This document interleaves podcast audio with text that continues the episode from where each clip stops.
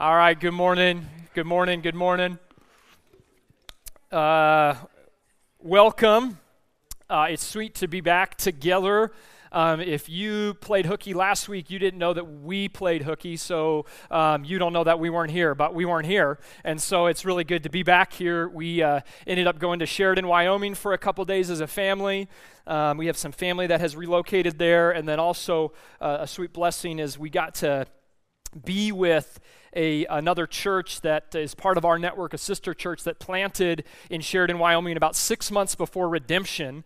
Um, planted uh, one of the guys that's leading um, up there as a pastor. Pat and I um, did a lot of ministry with in, at Windsor uh, back in the, the day, so to speak, and so it's sweet to be with them. Um, and that was great. Uh, and then there's something sweet about being home. You know, there's just like something sweet about being back here of the local family and the local expression. And so glad to be back together. Um, we are moving on. Um, if you have your Bibles, as Pastor Pat talked about earlier in John chapter 12, you can go ahead and open them with me as we continue to study verse by verse through this eyewitness testimony uh, of Jesus as the Christ where time and again, John, the author, the writer of this book, uh, points us towards the truth that Jesus is the long awaited Messiah. Interaction after interaction, he helps us as the readers see, understand, and know who the person of Jesus is and what are the implications of those truths for those who choose to follow him.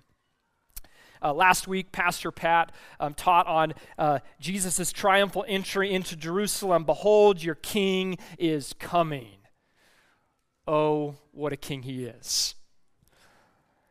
This morning, we're going to pick back up in John chapter 12, starting in verse 20. If you have your Bibles, go ahead and turn uh, there with me. And as you get there, a little bit of the roadmap for this morning's time.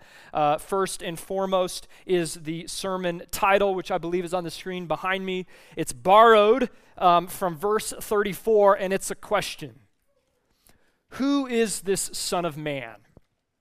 Who is this Son of Man? It's a question raised by the crowd as we will get into the text and see, and one that Jesus is more than willing to answer. And I'm going to argue this morning that the question, who is this Son of Man, is answered in three large parts in verses 20 through 36 this morning. And those three parts all start with the letter S, and they are these. The first is seek those that seek. The second is sacrifice, and the final one is surrender. So, seek, sacrifice, and surrender. What do those have to do with this question who is this Son of Man? And how do those three S's shape our view and understanding of who he is and inform our lives and transform our lives as individuals who desire to live for God's kingdom here, now, and forevermore? So that is our path this morning. A uh, a task to undertake. If you have your Bibles, I'm going to encourage you to open it to John chapter uh, 12, verse 20. And I'm going to encourage you to stand up with me as we read along in the Word, starting in verse 20. Now, among those that went up to worship at the feast were some Greeks. So these came to Philip, who was from Bethsaida in Galilee, and asked him, Sir, we wish to see Jesus. And Philip went to Andrew, and Andrew and Philip went and told Jesus, and Jesus answered them The hour has come for the Son of Man to be glorified. Truly, truly, I say to you, unless a grain of wheat falls into the earth and dies, it remains alone. But if it dies, it bears much fruit. Whoever loves his life loses it, and whoever hates his life in this world will keep it for eternal life. If anyone serves me, he must follow me, and where I am, there will my servant be also. If anyone serves me, the Father will honor him. Now is my soul troubled. And what shall I say? Father, save me from this hour. But for this purpose I have come to this hour. Father, glorify your name. Then a voice came from heaven I have glorified it, and I will glorify it again.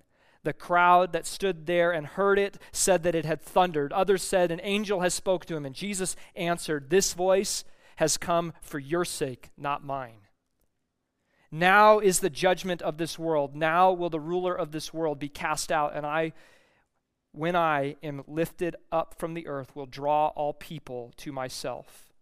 He said these things to show what kind of death was going to die. So the crowd answered him, We have heard from the law that the Christ remains forever. How can you say that the Son of Man must be lifted up? Who is this Son of Man?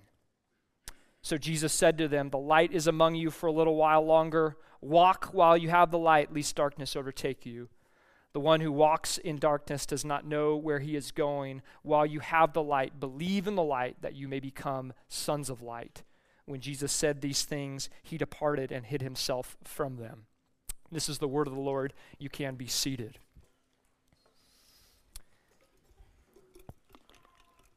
Uh, we're told earlier on in John chapter 11, verse 55 that the feast of the Passover has started. Now, here in verse 20, among those that are wanting to worship at the feast are some Greeks. Now, the Passover feast we are somewhat familiar with in the Gospel of John. This is the third Passover that is celebrated in this Gospel account, where the Jewish people remember God's faithfulness and provision to them as a people when they were enslaved in Egypt and where they, because of obedience to God, spread blood over the doorframe of their homes, and the angel of death passed over them. And it resulted in their freedom from the nation of Egypt. And so every year, numerous Jews would flock into Jerusalem where the temple had been constructed to worship God and celebrate and remember his provision in the past. And among them are some Greeks, verse 20. Now, we don't really know anything about this group of people. John tells us actually very little. They could have actually been Greeks, individuals from the area of Greece, but that's actually uh, unlikely given the way that the Jewish community considered Jews and non Jews. More than likely, they are simply non Jews. That is, they are Gentiles who feared God and desired to worship Him at this festival, and so they came. So they make the trip to Jerusalem, and they must have heard the commotion created by Jesus, who entered the city mounted on a donkey and hailed by many as the King of Israel. Understandably so, not knowing much about this Jesus, other than he himself is a Jew, they seek him out, but they do so indirectly not knowing how Jesus will respond to them as Gentiles. And so, what do they do? They go approach somebody who's more approachable. They find Philip. If you're uh, up on the TV series The Chosen, you can imagine why they went to Philip. Philip is portrayed in this uh, series as a nice, humble, accepting guy. Like, who doesn't like Philip? We actually don't know why they go talk to Philip. It could be that, or it could be any number of other reasons. It could be that he has a Greek name, and so they go find Philip. And then the next question is why does Philip go find Andrew? We don't know. I don't know. Regardless, the Gentiles find the right guys and they go find Jesus, verse 22. And what is Jesus' res- response? Verse 23. He says this The hour has come for the Son of Man to be glorified. Unless a grain of wheat falls into the earth and it dies, it remains alone. But if it dies, it bears much fruit. Interesting, to say the least. What was the Gentiles' request again?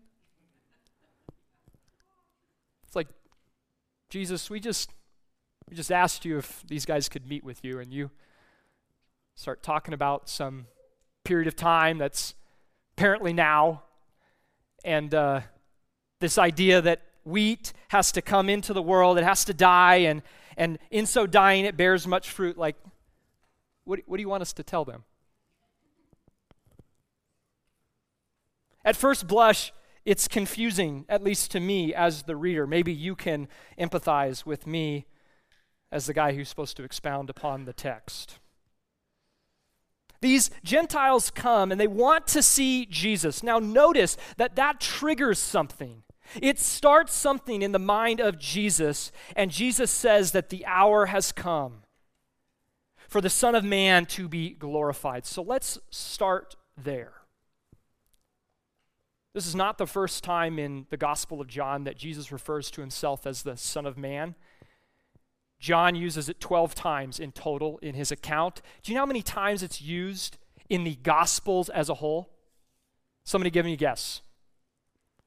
Nobody wants to guess. 50. Good guess. 80 times. Jesus refers to himself as the Son of Man. He uses this title to describe who he is and what he has come to do. In short, the phrase the Son of Man stands next to the idea and the phrase of the Son of God also found throughout the Bible. In short, the Son of God largely speaks to the unique relationship between Jesus as deity and his relationship to his divine Father, while the Son of Man emphasizes Jesus' humanity as one born of the seed of the woman. But there's something more that Jesus intends to communicate on the eve of Passover, being sought out by Gentiles calling himself the Son of Man, and that the hour has come for his glorification. Who is this Son of Man? Point number one for our time this morning the first S seek. The Son of Man is the one the Gentiles also seek. Now, we've already pointed to this. Notice in the text, this event triggers something in the mind of Jesus. His response in verse 23 is, The hour has come. Now, we should stop and we should consider that statement for a couple moments. In Jesus' response, this subtle event, this request of the Gentiles to approach him, to see him, to learn from him, to be included as followers, triggers the hour, the time, the season for his glorification. The Son of Man is the one the Gentiles also seek. And as D.A. Carson puts it strictly, he says this Strictly speaking, Jesus does not respond to their direct request of the Gentiles, but to the situation that their request represents. Think about that with me for a moment. He doesn't actually respond to their direct request, but to the situation that their request represents. So, what is that situation?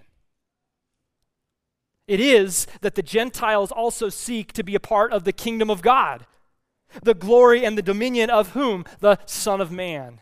Now, we might not necessarily see the connection that Jesus is making for his disciples here, but both of those two significant truths first, that the Gentiles seek the Son of Man, and second, that Jesus lays claim to the title Son of Man, have threads back into the Old Testament, deep threads.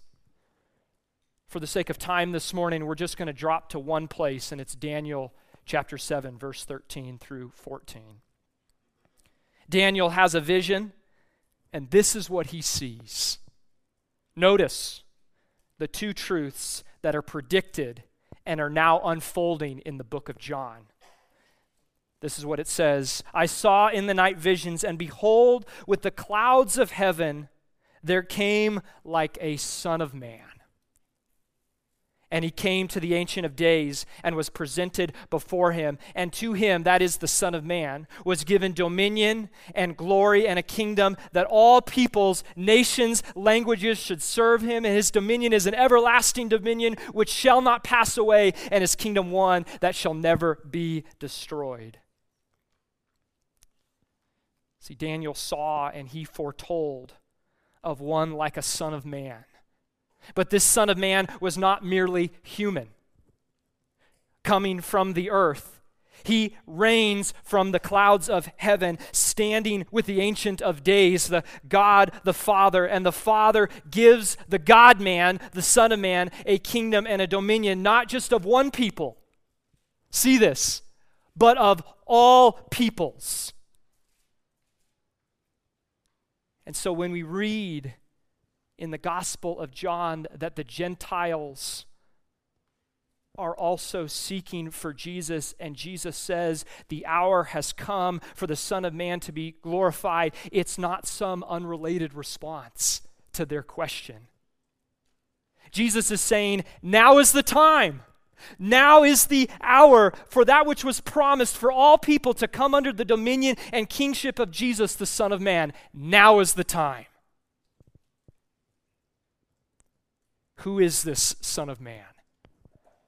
Point number one, our first S along our journey this morning. The Son of Man is the one the Gentiles also seek. Personalize that for with me for a moment. Have you ever found yourself wondering if you too can come to the feet of Jesus, the Savior of the world? Have you ever asked the question, would He accept you for who you are? Like, would Jesus receive you if you sought Him out? You and I, who are outsiders, sinners, estranged, and fatherless, just like these Gentiles.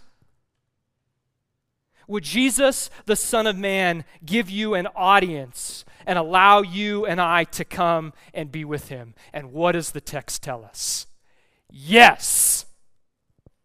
Praise God. Yes, because Jesus, the Son of Man, has been given dominion and a kingdom to gather unto himself all kinds of people. Praise God. Like, no one that seeks him will be turned away. Not a one. And so the hour has come where the Son of Man will be glorified. Verse 24. And unless a grain of wheat falls into the earth and it dies, it remains alone. But if it dies, it bears much fruit. So now Jesus turns our attention to what and how this glorification will take place. The Son of Man, the God man, is given a kingdom, filling it up with peoples. And how will he do that? Point number two, our second S for our time this morning, is that the Son of Man is going to do that through sacrifice. The Son of Man gives his life as the ultimate sacrifice. Now, I'm not a wheat farmer. Any wheat farmers in the audience? There's a couple of you. Good for you all. I farm other types of things like alfalfa, corn, triticale. I'm not very good at either one of those three things, but we do it. And I'm told that an average wheat kernel weighs about 0.03 grams. That's tiny. A paperclip, in comparison, weighs one gram. That's 35 wheat kernels, is what one paper clip is. And on its own, the wheat kernel is just that it's a simple little kernel, not good for much. But when planted in the earth, when sacrificed for the sake of growing the plant, like you never get that kernel back, right? Any of you that have done gardening know that you sacrifice the seed, so to speak, for the sake of the growth of the plant. So we plant the seed. With wheat, you give it what? 100, 120 days? Enough sunshine, and God knows we've got enough moisture this spring, right?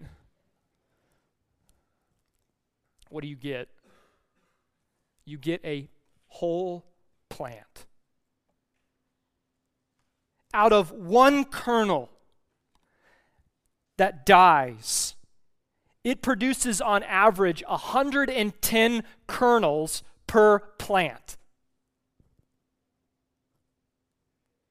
If it does not die, it remains alone. Do you see that? But praise be to God that because of Jesus' sacrifice, he has purchased much fruit. That's what the text says. Through his death, he has brought forth life. And he does this in verse 31. He says this here. He says, Now is the judgment of this world. Now will the ruler of this world be cast out. And I, when I am lifted up from the earth, will draw all people to my, myself. Verse 33. He said this to show by what kind of death he was going to die. You see, the world believed it was judging Jesus. But we learn here that the Son of Man is not judged, but brings forth heavenly judgment. Judgment that condemns our sin before a righteous God. This is why Jesus' life, his death, and his glorious resurrection was and is necessary. Because we are not friends of God. We are enemies, rebelling against him in our sin before him, but because of God, through his son Jesus, Jesus acquired forgiveness and reconciliation. And so we should ask how does Jesus, the Son of Man, intend to bring about reconciliation and forgiveness, resulting in nearness and presence for the followers of Him? Verse 26. How is He going to do that? One word sacrifice. By His sacrifice, His life given up just like the wheat seed that is given up so that it might bear much fruit, so too Jesus will be lifted up high upon a Roman cross and put to death, where he will be pierced for our transgressions and he will be crushed for our iniquities. Isaiah chapter 53, verse 5 so that any and all that would gaze upon the Son of Man, for anyone that would look at Jesus and believe in Jesus, that you can have life in His name. Now, notice the end of verse 24. What is the fruit that this bears? Jesus sacrifices himself for the sake of bearing much fruit. So, what kind of fruit will be produced? Verse 25 and 26 tell us Jesus' sacrifice will produce followers of him that cherish and love the things of God, so much so that in comparison, you might think that they actually hate the things of this world. That's what it says. If you want to follow Jesus, you can't love the world's pursuits and your individual desires for your own life. They are at odds with the eternal life that Jesus gives to those that follow him. To trust in Jesus means that we are to serve his purpose, his motives, his ambition, which implies that Jesus, that trusting in Jesus is not simply a verbal confession of faith only but a growing heart and life of service. Verse 26. Follow the, the logical progression here in verse 26. Ones that serves follows, and those that follow is where Jesus is, and that's where they will also be. And the result of all of that is that the Father will honor them. That is the fruit that the sacrifice of the Son of Man is accomplishing drawing individuals unto himself. All can come. And for those that do, that their whole life is now different. The trajectory of our pursuits, the trajectory of our values, the trajectory of our relationships, all of it are growing in greater alignment with Jesus' kingship. And as a result, people should say, What is different about you? Like everyone else is chasing education they're chasing job advancement. They're chasing financial security. They're chasing social status. They're chasing comfort. What are you chasing?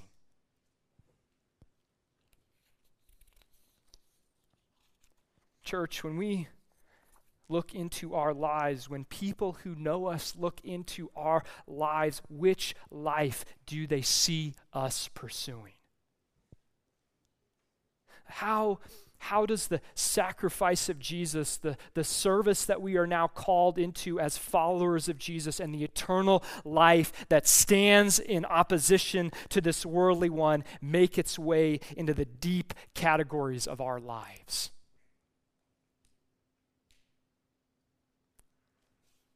Who is this Son of Man? He is the one the Greeks also seek. He's the one that has given himself as the ultimate sacrifice. And now, our third and final S for our time this morning. He is the one who surrenders.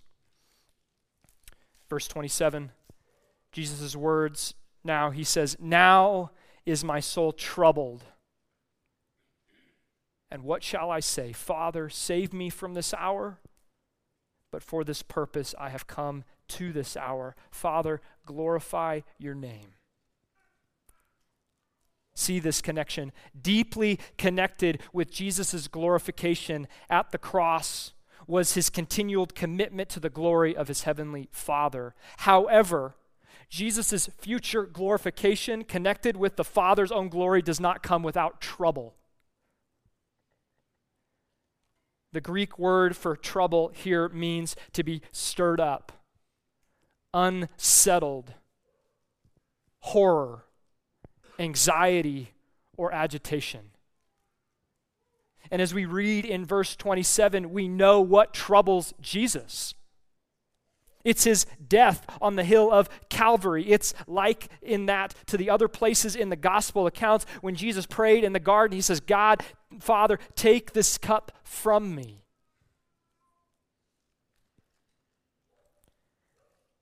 And as I read it here, like it's, man, it's super easy for me to read over that pretty quickly. Like, resolving in my own mind that like it's easier for Jesus who is God to know and surrender to God's own plan. Anybody else feel that way about that? But here too we can see an important element to this son of man. And that is that he is completely human, dealing with human emotions human feelings, human concerns. He too wrestled with what was best. Yet, unlike us, Jesus remained faithful and without sin and surrendered himself unto the Father, even to the point of death. Like, let's just marinate on that encouragement for a moment that that truth, that the Son of Man, Jesus, who is your mediator, who provides intercession on your behalf, knows what it is like. He has first hand to the idea of your trouble. Hebrews chapter 4, verse 15. Such a sweet text, right? For we do not have a high priest who's unable to sympathize with our weakness, but one in every respect has been tempted. Hold on. Every respect? every respect has been tempted as we are yet without sin. Therefore, because of that, because of all of that, let us with confidence draw near to the throne of grace that we have received mercy and find grace to help in time of need. Notice the distinction here between the Son of Man, Jesus, and ourselves. It's not that we both aren't troubled. It's not even that we're both not tempted. It's what Jesus did in response to being troubled and tempted that is distinct. He didn't sin, which means, brothers and sisters, for those of us that follow Jesus, his surrender unto the Father not only provides a way for our salvation, right? Freedom from the penalty of sin before God, praise God, but it also broke the power of sin so that we too, who are troubled, who are tempted, can, by the Spirit's power, fight, flee, and respond in faith. Do we believe that?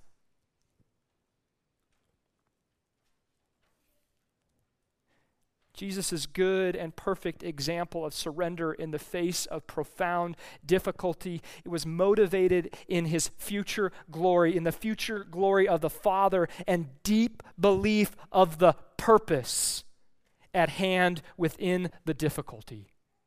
Let me say that again. Jesus' example of surrender in the face of profound difficulty was motivated, I would argue, by three profound truths. First, his future glory. The second, the glory that his father was going to get. And third, the deep belief that there was purpose at hand within the difficulty. Fellow believer, follower of Jesus, All of those things are true of you and your difficulty right now. If you are here this morning and you have trusted in Jesus, all difficulties, as challenging and as hard and as real as they are, have purpose. And all of them are connected to the glory of Jesus, which is your future glory, all glorifying the Father.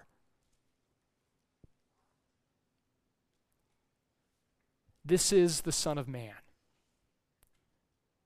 Jesus, the one who all seek, who is open to all to come, who purchased our salvation through his death and his resurrection as a sacrifice to obtain life, and whose model of surrender can bring us hope.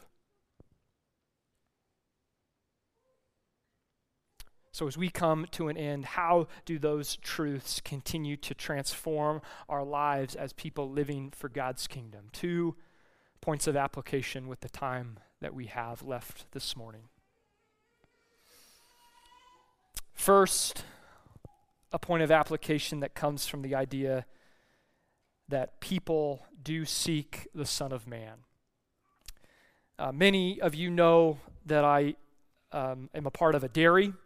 And for whatever reason, that means I drive a truck around a lot every day. I don't know why that is, but I drive around in a pickup a lot. I put about 25 to 35,000 miles on a vehicle every year, which means I'm in my pickup quite a bit.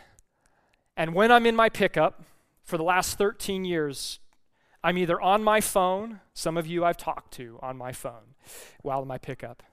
And the other activity, I listen to AM radio. I listen to talk radio, or at least I used to. About a year or so ago, God convicted me that listening to talk radio wasn't helping me grow in Christ's likeness and loving people. In fact, it was doing quite the opposite. I'd listened to another scandal another series of crime, listen to one political party demonize another, and I realized that it was creating in me a highly skeptical view, not just of the world, but God's ability to overcome it. I'm already a skeptical person.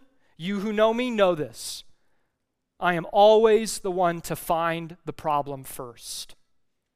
In the flesh, it's easy for me to find issues and problems. And for me, listening to the quantity of AM radio that I was listening to was producing in me a spirit that believed that those people are just too lost.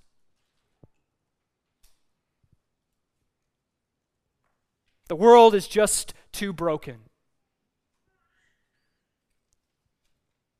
It's going to hell, and it's going there quickly. It's just too far gone.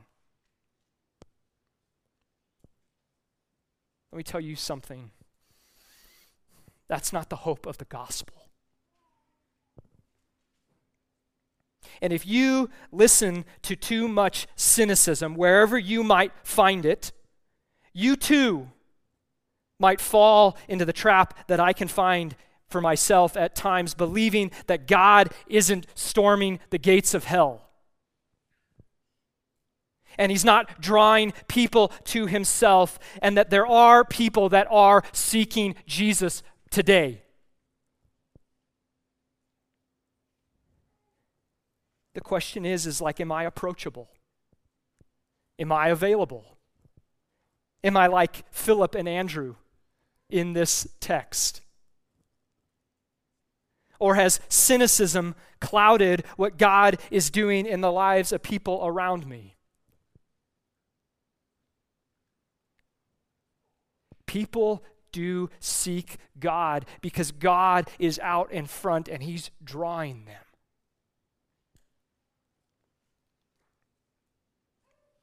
God, I pray that we would have eyes to see that and time to give to them and words to meet those who are seeking you and pointing them to Jesus. Amen.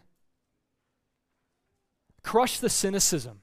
I don't know where it exists in your life, where it's coming from. For me, it was AM radio. You may have no empathy of that at all. When Emily gets into my pickup, you know what she does? The first thing? She hits FM, not AM, right? That may not be your challenge. Do not let the cynicism of this world cloud the reality that God is working.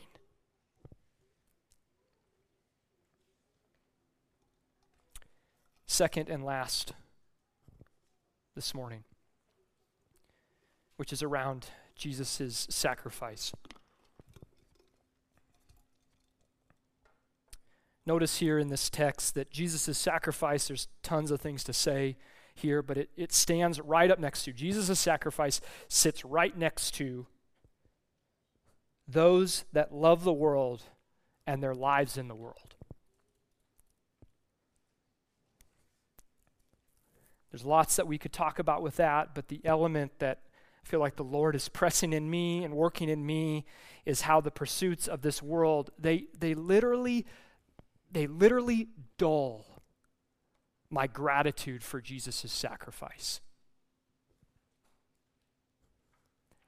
The pursuits of this world dull my gratitude for Jesus' sacrifice on my, on my behalf. We're reading through a, a book on prayer in our small groups. If you're not reading it, you're not a part of a small group, let me tell you, you are missing out. This book has been really good. Trust God will use it in the life of our church. And last week, the author draws our attention to three patterns in the life of prayer, specifically as he traces through the idea of the Lord's Prayer in Matthew chapter 6. And those three things are provision, they are pardon, and they are protection. Provision, pardon, and protection. And all three elements provision, pardon, and protection are all needed. Yep. But how frequently? Every day every single day. And God is using that as well as this text to convict me of the connection between my own daily prayer life and the need for continual reminder of my pardon. My sin before God dealt with in the face of Jesus because of his sacrifice. And my fight with this world who wants to steal my attention and dull my affections for Jesus. Can you relate?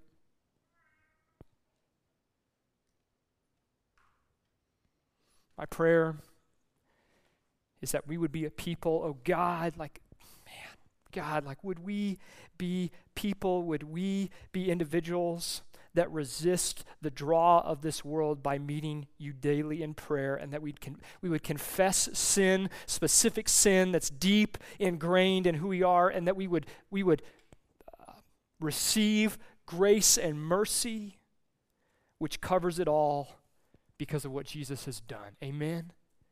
Like, may we be that kind of a church. May we be those kinds of people.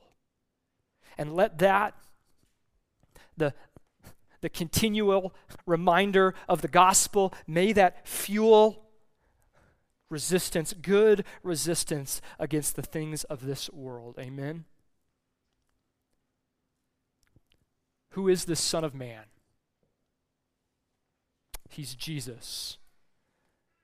May we be a people and a church that behold him and that we point others to him for his great glory and our great and unending joy, church. May we do that together. May we do that as we go out of this place. Let's pray.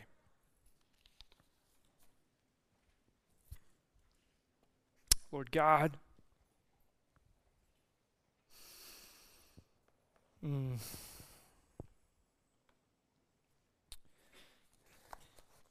thank you for being who you are for being the Son of Man who is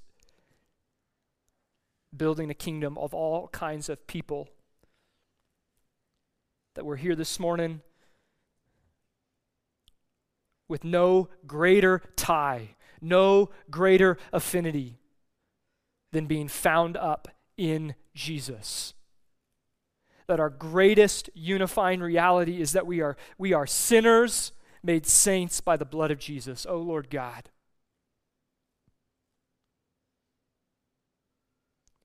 And may we bask in the sacrifice that you have done to make that happen, Lord God, the surrender and the commitment to bring it about through your life, your death, and your glorious resurrection, Lord God. Fan it into flame in our own hearts and our own minds. And Lord, may it bear much fruit as we walk into this world desiring to love you and love your ways more and more and more.